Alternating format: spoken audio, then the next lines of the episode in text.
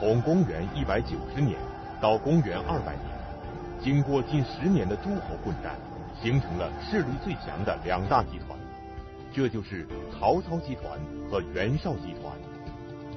袁绍获得了益州、青州、并州、幽州四州的土地，雄居北方。曹操的势力西达关中，东到兖州、豫州、徐州，控制了黄河以南、淮汉以北的大部分地。与袁绍形成了沿黄河下游南北对峙的局面。此时，杨凤已灭，吕布已亡，袁术已死，张绣已降，孙策据守江东，刘表中立观望，局势变得十分明朗，那就是袁绍和曹操两雄不并立，必须一决雌雄。当时，袁绍的实力远远胜过曹操，自然不甘屈居于曹操之下。于是，袁绍决定进攻曹操，这就发生了历史上有名的官渡之战。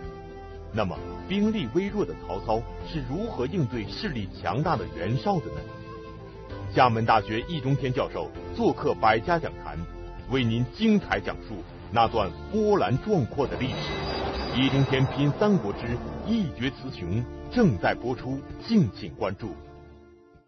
我们今天讲官渡之战。战争是在建安五年二月正式打响的，一共分为四个阶段。第一个阶段是交锋阶段，袁绍先发制人。建安五年二月，袁绍驻军黎阳，在黄河的北岸。派大将颜良攻打隔河的白马，同时派大将文丑进攻延津。主战场是在白马。这个时候驻守白马的是刘延，刘延有三千人。这样打到建安。五年四月的时候，刘延顶不住了，给曹操写了一封鸡毛信求援。曹操也知道刘延顶不住，决定增援白马。这个时候，曹操的一个谋士叫做荀攸的，就跟曹操说：“咱不打白马。”我们打延津，曹操马上就明白过来了，什么意思呢？声东击西。现在我不是白马吃紧吗？我们不打白马，我们打延津，做出一副要包抄。袁绍后路的这样一个架势，袁绍一定会上当受骗，增援延津。曹操马上采纳了荀攸的这个建议，率领一支部队大张旗鼓的向延津方向挺进。请注意啊，他这个进军呢是。大张旗鼓，故意让袁绍的侦察兵知道。于是袁绍的侦察兵马上回去报告，果然袁绍上当受骗，派出人马增援延津。但是曹操走到半路的时候，啊，曹操下令部队原地休息，然后派一支轻骑兵抄小路，直扑白马。为首的将军就是关羽。在这里还有一段插曲：公元一百九十九年末，当曹操正部署和袁绍作战时，刘备起兵反抗曹操，并积极与袁绍联系，打算合力夹攻曹操。曹操亲自率领精兵攻打刘备，一举占领了沛县，收复了徐州。刘备全军溃败，带领少数兵马逃往河北，投奔到了袁绍的帐下。关羽无力抵抗，投降了曹操。那么关羽投降曹操以后呢，曹操对他非常的好。那么关羽当时就做了一个决定，为曹操立下汗马功劳以后，再回去找他哥哥刘备。那么关羽哎，还有其他将领呢，带着这支轻骑兵扑到白马，颜良措手不及，被关羽力斩马下。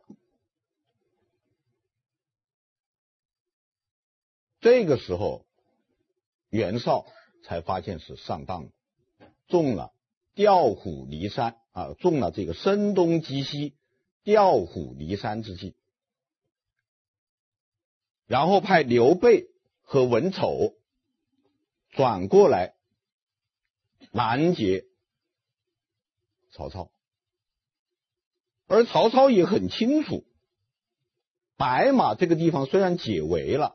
但是这个地方不能再守，袁绍一定会反扑过来，而且我们白马一定守不住，而且袁绍一定，袁绍一旦得到了白马以后，他一定要拿白马的老百姓出气，要屠城。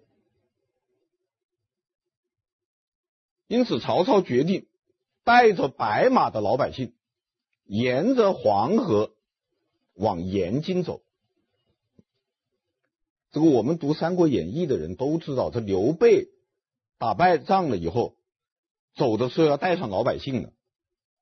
恐怕很少有人知道，曹操撤退的时候也是带老百姓的。那么曹操带着这么多老百白马的老百姓往延津走，当然是走得很慢。结果呢，撞上了刘备。和文丑的军队，当时情况是怎么样的？是曹操有五六百个骑兵啊，来到了延津东南面的一个山坡上，正准备休息。这哨兵向曹操报告说：“报告，前面来了几百个骑兵。”曹操说：“知道了。”过一会儿，哨兵又报告说来了一千个骑兵，步兵数都数不清。曹操说：“别报了。”然后下命令下马，原地休息。这将领就不懂了，说敌人都扑过来了，我们应该上马准备啊，我们怎么下马原地休息呢？再说我们从白马运过来那些辎重。啊，就是那些粮食啊、布匹啊、七七八八的东西啊，都在路上呢。我们起码要把这些东西都运回军营去，再准备迎战吧。啊，曹操你不不不要管，曹操你不要管，你们都都给我都给我下马，坐在地上休息。这又是曹操的一计，什么计呢？诱敌之计。果然呢、这个刘备和文丑带着骑兵冲过来以后，看到一地的东西，这都是好东西啊，所以骑兵就开始犹豫，犹豫了一阵以后呢，都抵挡不住这个诱惑，就全部都下马来去捡那些东西，抢那些宝贝。啊，这个时候曹操一声令下，上马，冲锋号吹起来。战鼓擂起来，杀声喊起来，六百铁骑从高坡上倾泻而下，顿时打得援军满地找牙。文丑也被力斩马下，谁杀的不知道，《三国演义》说是关羽，正史无记载。估计可能也是关羽，因为就是这次战争以后啊，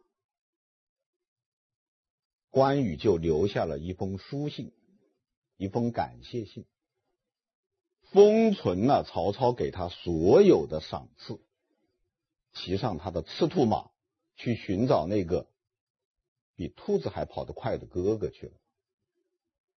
那么文丑被杀了以后，刘备他是掉头就跑。刘备这人这个本事还是比较大的。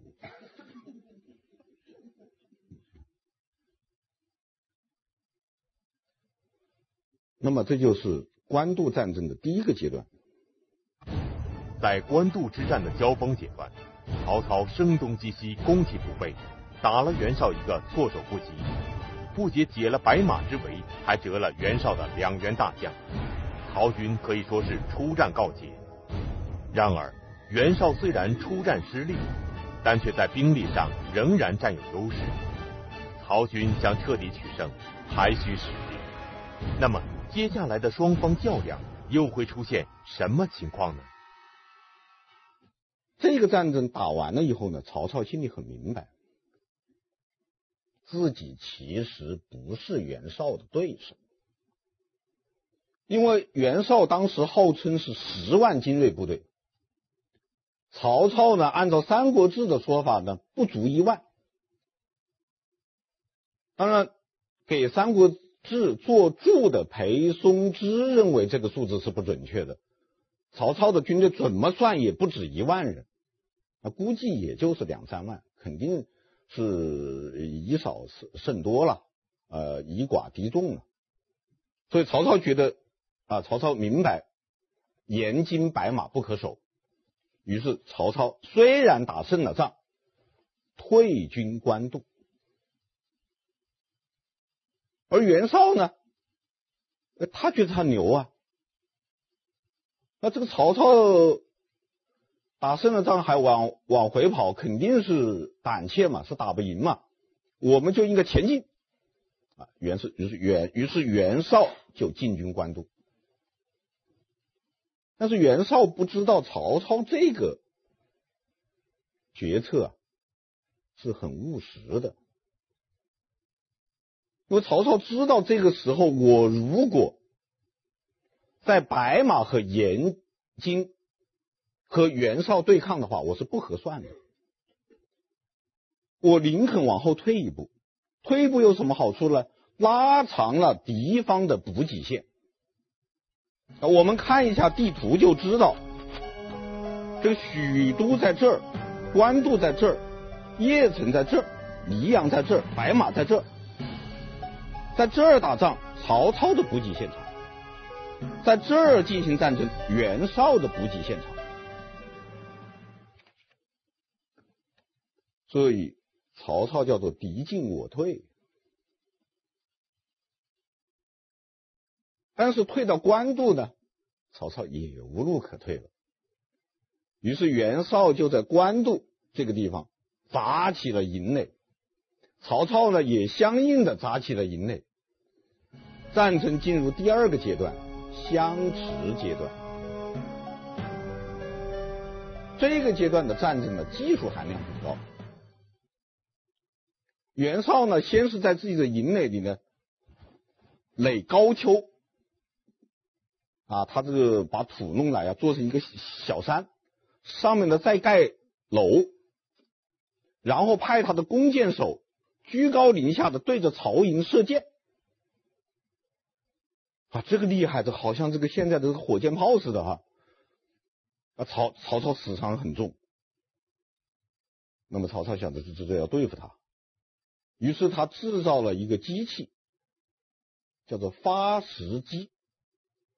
啊，这个机器什么样子，我现在也描绘不出来。反正呢，它能够把这个这么大一颗石头，啊，像炮一样的这样打过去。有发明了这么个机器，做了一批这个机器，然后把这个大石头啊，一个石头一个石头的往圆营里面发射。这样相持了几个月，双方是不分胜负，但是都很疲劳。有一天，从许都运军粮的车子开进了曹操的军营，曹操呢去劳军。啊，曹操这个人对士兵还是很好的。他看见那些运粮的那些运输队啊，非常的辛苦，面黄肌瘦，有些这个孕妇穿不起鞋，是光着脚赶路的，满脚都是老茧，甚至磨破流血。曹操看了以后非常难过，曹操就走过去。和他们问长问短，问寒问暖，然后拉着他们的手说：“弟兄们辛苦了，请大家再给我十五天的时间，只要十五天，十五天以后，我再也不让你们这么辛苦了。”也就是说。十五日内之内要结束战争，曹操他有这个把握吗？没有。实际想法是曹操不想打了，他准备在十五日之内撤军，不打了，太累了，受不了了。他写了一封信。给留守在许都的荀彧，但是荀彧反对。荀彧说：“明公啊，这一仗咱们打也得打，不想打，不能打也得打，请民工想一想，袁绍这一回是倾巢而出。”十万精兵全部拿出来了，就是要和我们决一死战。他是不会善罢甘休的。你退他还要进，你没有退路了，只能顶住。那么曹操又去征求贾诩的意见。贾诩说呀。曹公啊，你有四个方面比袁绍强。你的智慧超过袁绍，勇敢超过袁绍，用人超过袁绍，决断超过袁绍。你有四个方面超过袁绍，为什么打了半年还不能胜利呢？根本原因是你总想万无一失。你顾虑太多了，只要你下定决心，集中兵力，一定能够胜利。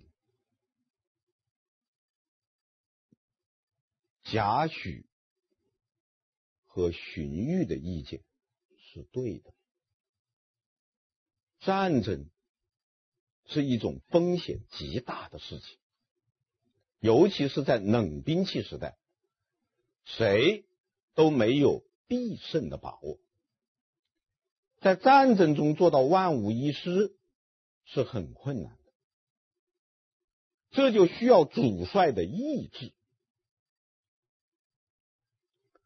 在这种情况下，战争的胜负往往决定于主帅的意志是否坚强。而最后的胜利也往往存在于再坚持一下的努力之中。在官渡之战的第二个阶段，曹袁双方僵持不下各有损耗，曹军粮草将尽，士卒疲乏，曹操几乎失去了坚守的信心，他开始顶不住了，心生撤军的想法。那么，此时已经军心动摇的曹操会撤军吗？还会有什么机遇等待着曹操呢？机遇说来就来。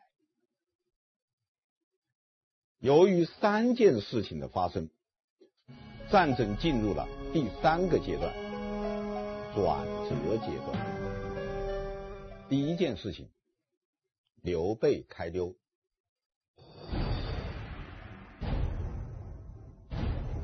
官渡之战相持阶段的时候，袁绍曾经派刘备南下到许都附近去骚扰，联合了一个背叛曹操的原来黄巾军的一个人，叫刘辟。他们两个人在许都周围骚扰曹操，最后被曹军打得落花流水。刘备回到官渡以后，就跟袁绍说：“哎呀，这样打下去不行啊！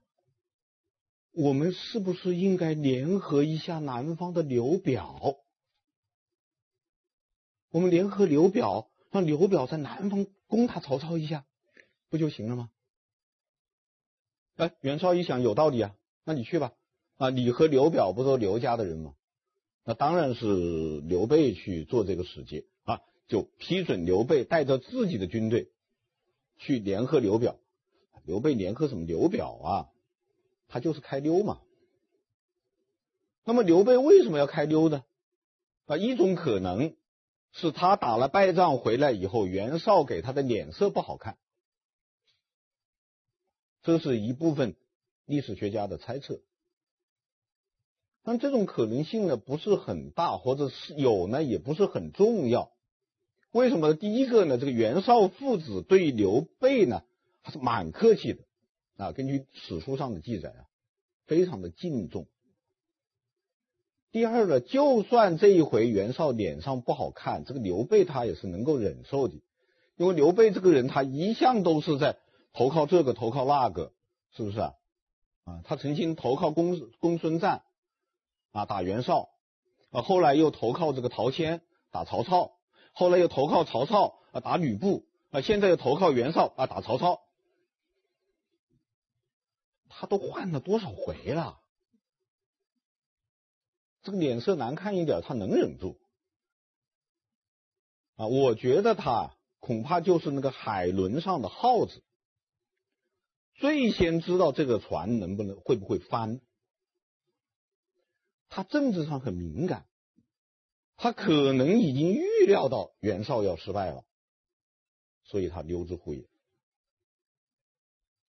这个事儿当时没有引起足够的注意，但是我觉得这是一个征兆，这是第一件事情。第二件事情，许由叛逃。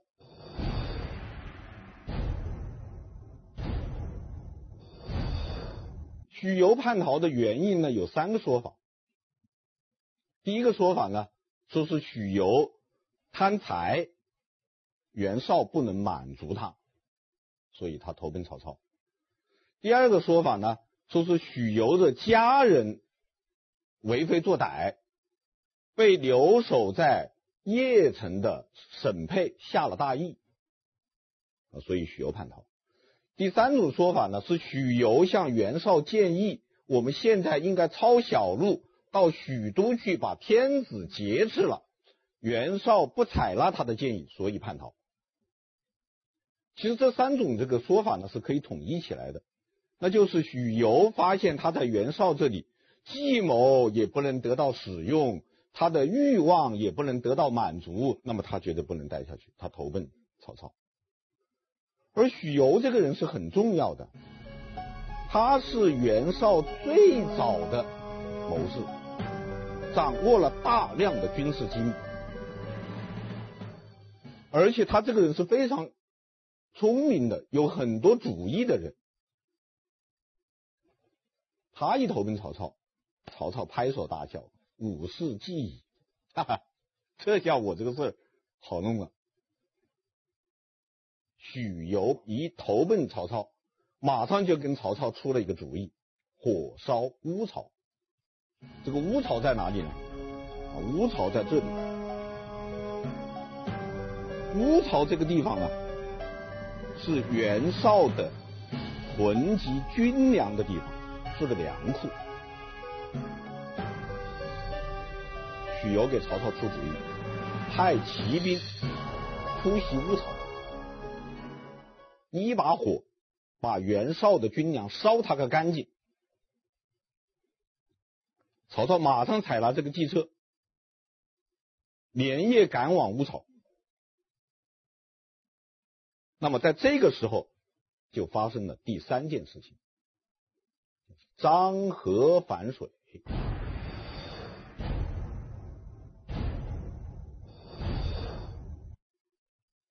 张合呢，也是袁绍手下的一员大将。比颜良、文丑其实还好，颜良、文丑是有勇无谋，张良、张合呢是有勇有谋。当时袁绍这边得到曹操奇袭乌巢的消息以后，张合就向袁绍提出来，必须立即增援乌巢。如果我们把乌巢丢了，我们连退路都没有了。我们肯定是一败涂地，但是袁绍手下有个谋士叫做郭图的不赞成。郭图说：“我们现在应该去打官渡，我们一打官渡，那曹操他走到一半，他就会回来救官渡。乌巢之围啊，不解自救。”啊，袁绍哎觉得郭图这个办法好，就采纳郭图的办法。派一支很不怎么样的军队啊，派轻兵啊，派轻兵去救援乌巢，派重兵去攻打官渡。张合说：“主公这样不行，官渡这个地方是曹操的大本营，我们哪里是一会儿功夫能够拿下来的？那能够拿下来，我早拿下来了呀。我们打了这么久，就因为他拿不下来嘛。”救乌巢吧，啊，袁绍说不不就就就这样，打官渡，结果怎么样呢？乌巢失守，军粮全部烧光，而官渡打不下来。那么这个结果就证明郭图的这个主意出错了，对不对？那郭图就很紧张，紧张以后他干什么事啊？他跑到袁绍那去打小报告。说主公啊，张贺听说我们丢了乌巢，他幸灾乐祸耶。他说证明他正确。郭图拿准了袁绍这个家伙死要面子，袁绍马上起了疑心。张贺一看，这下子完了，前方失利，后院失火，走投无路。和他部下高览一合计，算了，咱投降吧。把战车一烧，举起旗帜投降曹操。这个时候，关张合是在官渡，曹操在乌巢还没有回来，正从乌巢的回来的路上。守官渡的是曹操的军师荀攸和曹操大将曹洪。当时张合带着。和高览带着部队来投降，曹洪说：“这是真降啊，还是诈降啊？”荀攸说：“不要犹豫了，曹将军，赶快开门，肯定是真投降。”打开营门，张合进来。张合投降以后，曹操从乌巢又回来了，大喜过望，拉住张合的手：“这是韩信降了刘邦啊！”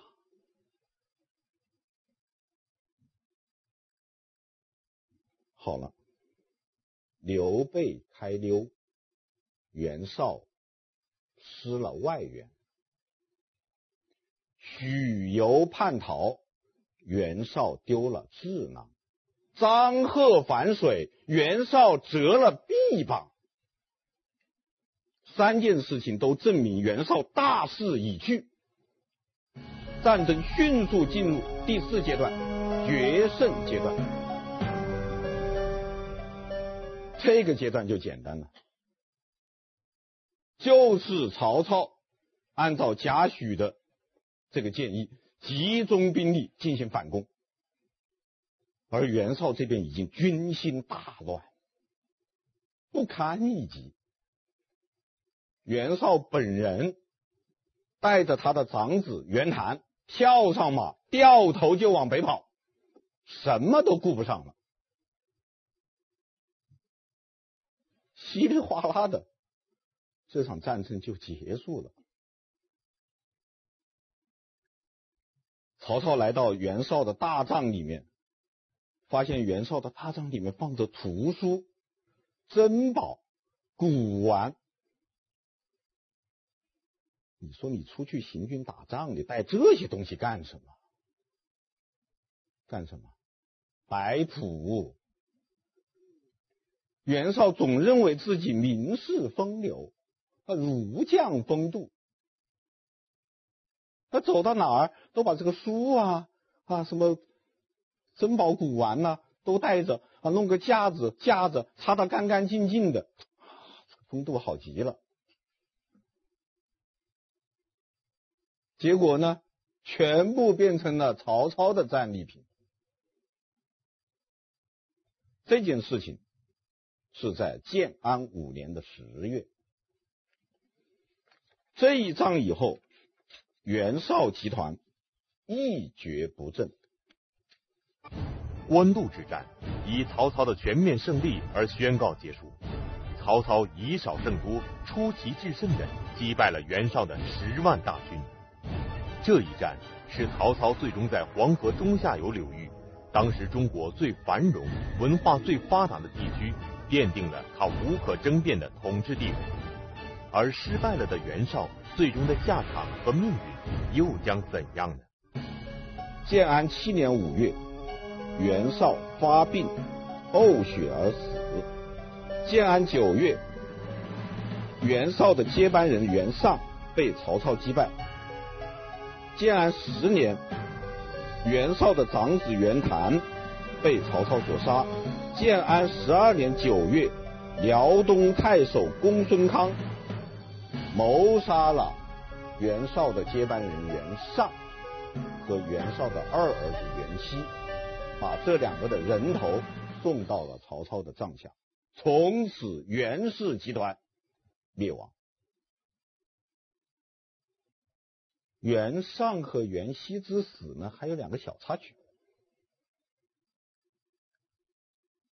当时啊，这俩小子跑到了公孙康的那个地方，辽东太守公孙康那个地方，大家都说要打一架。曹操说：“用不着，等着吧。”公孙康会把这两个人的人头给我送来的。他就说：“为什么呢？”曹操说：“很简单，他们这两伙人根本就是同床异梦，而且双方都会打对方的主意。我们要是逼急了呢，他们就紧密的勾结起来；我们放他一马，他们自己就打起来。哎，果然呢。”这个袁尚和袁熙跑到公孙康那儿去了以后，兄弟俩一琢磨说：“我们哪次请公孙康喝酒，我们把他做了，这地盘不就是咱俩的吗？”公孙康都想什么呢？说这两个家伙得罪了曹操，跑到我这儿来，那我怎么跟曹操交代？我请他们喝酒，也把他们做了。结果被做了的是袁尚和袁熙。也真的是在酒宴上，公孙康设了一个鸿门宴，把这俩小子抓起来，捆起来扔地上。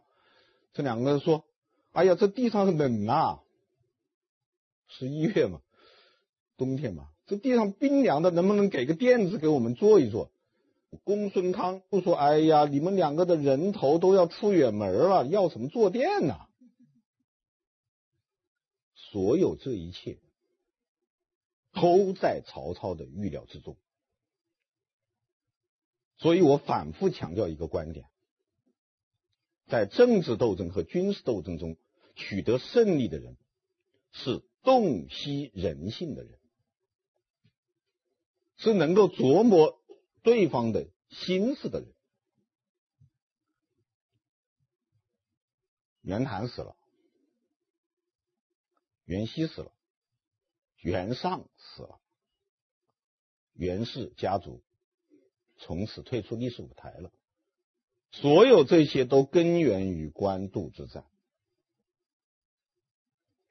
官渡之战以后，当时中国的局势就发生了根本性的转变。北部中国基本上是姓曹的了，这个结局在袁绍那边有两个人早就预见到了，一个是他的谋士沮授，还有一个是田丰，这两个人坚决反对袁绍发动这样一场战争。而田丰呢，反对的更激烈一些。田丰说呀：“我们现在首先要做的事情是壮大自己。我们壮大自己的同时，我们可以派小股部队去骚扰曹操。我们的部队分成很好几股，从不同的方向出发。”曹操救援东边，我们就打西边；曹操救援西边，那我们就打东边。反正让他疲于奔命，我们以逸待劳。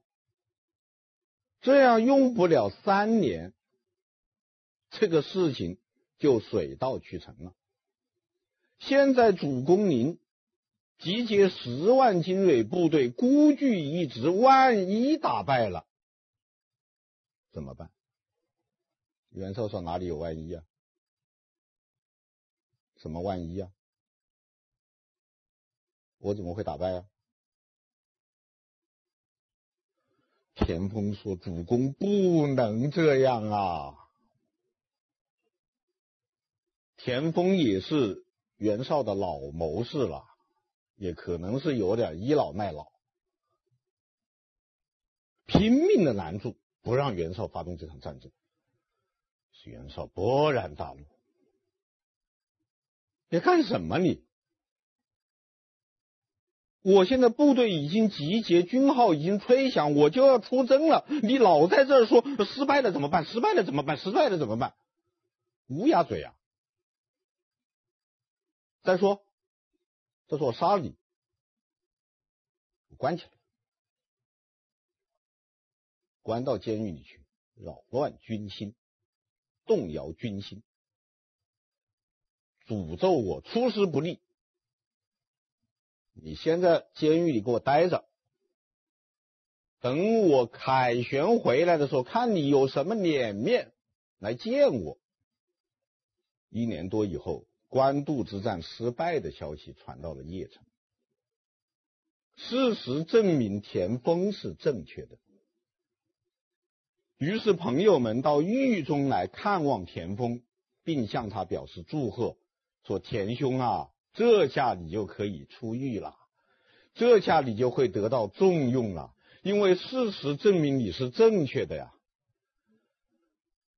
田丰听了这个消息以后，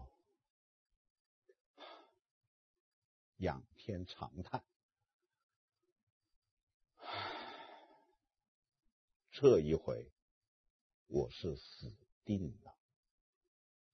他就说：“这为什么？这怎么可能啊？不是证明你正确的吗？”是啊，为什么？怎么可能啊？请看下集，胜败有评。